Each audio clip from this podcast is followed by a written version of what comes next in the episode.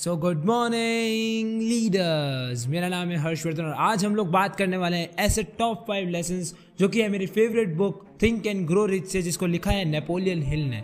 सबसे पहले thoughts are the powerful things यानी जो आपके थॉट्स है, वो सबसे ज़्यादा पावरफुल है। जो आप सोचोगे, वो आप बनोगे। ये हमेशा के लिए ट्रू है। अगर आप कोई चीज़ सोचते हो कि यार ये चीज़ मैं कर सकता हूँ तो लिटरली आप वो कर जाते हो। आधी लड़ी तो उस समय जीत जाते हो। सेकेंड चीज़ डिज़ायर्स डिज़ायर्स बेसिकली एक ऐसी चीज़ होती है ना जो आपके थॉट्स को एक्शन के साथ लिंक करती है।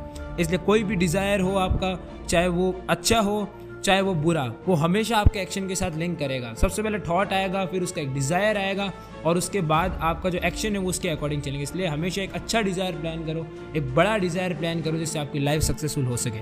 बात करो अगर मैं तीसरे पॉइंट की जो कि है फेथ फेथ मतलब होता है खुद को ये कन्विंस करना कि आप वो चीज़ अचीव कर सकते हो। यानी अगर आपने अपने आप को फेथ अचीव करवा दी, यानी अगर आपको कन्विक्शन है, अपने आप के ऊपर फेथ है कि मैं ये चीज़ कर सकता हूँ ना गाइस तो वो चीज़ आप लिटरली कर जाओगे।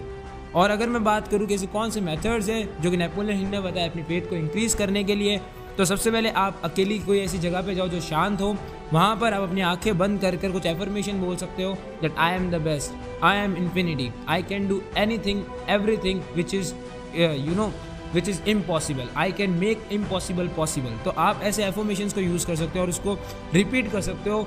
एकदम अपनी फीलिंग के साथ बोलना पड़ेगा इस ऐसे नहीं हवा में बोल दो। अपनी फीलिंग के साथ अगर पूरा बोलोगे तो आप पक्का सक्सेस होगे।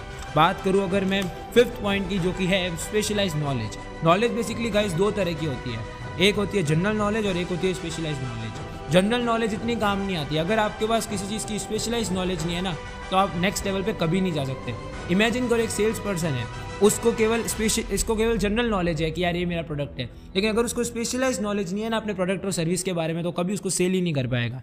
इसीलिए according to Napoleon Hill knowledge is power but it is not true knowledge is an potential power not an ultimate power इसलिए नॉलेज केवल एक पावर है, ऐसा नहीं है। नॉलेज केवल एक पोटेंशियल पावर है। उस नॉलेज को यूज़ आप कितना करते हो, ये डिपेंड करता है। और उसके थ्रू आप अपने एक्शन वगैरह को प्लान करोगे, तभी आपकी लाइफ में सक्सेस आएगा।